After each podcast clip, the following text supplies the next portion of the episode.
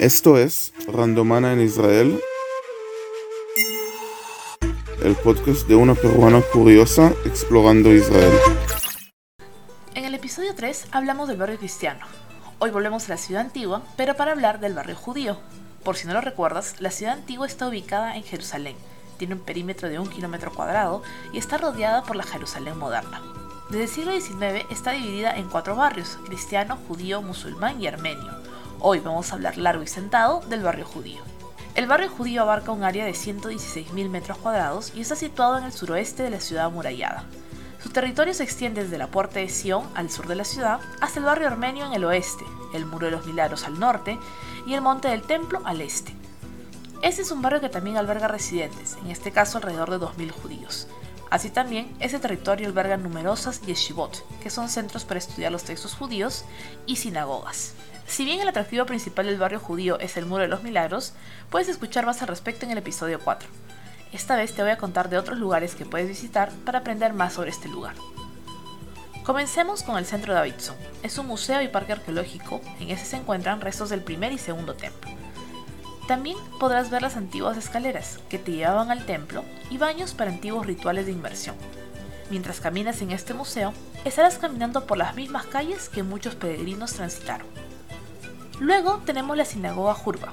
La historia de esta sinagoga comienza alrededor del siglo XV, cuando fue construida por primera vez, y solo unos años luego destruida.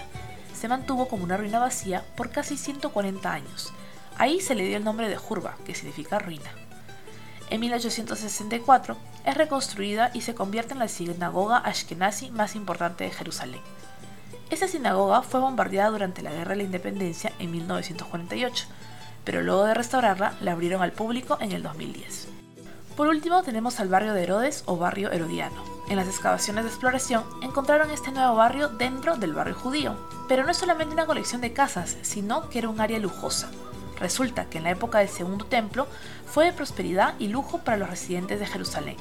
Tal y como lo dice el nombre de este barrio, fue establecido bajo el mandato del rey Herodes en Judea. En este lugar encontraremos información sobre la cultura y de quienes vivían ahí, Así también veremos elegantes salas, baños judíos y utensilios de cocina.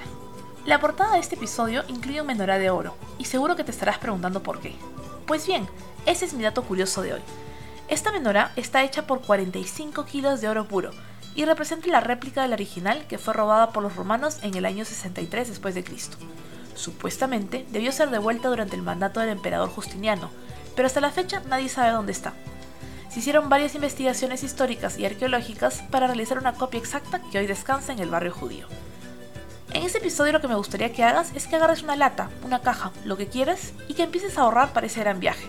De preferencia deberías ser a Israel para visitarme, pero te dejaré ir a donde quieras.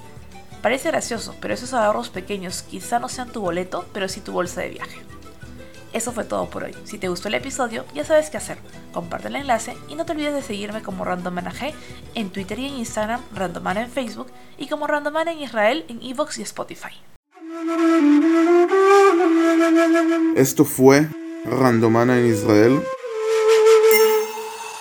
el podcast de una peruana curiosa explorando Israel.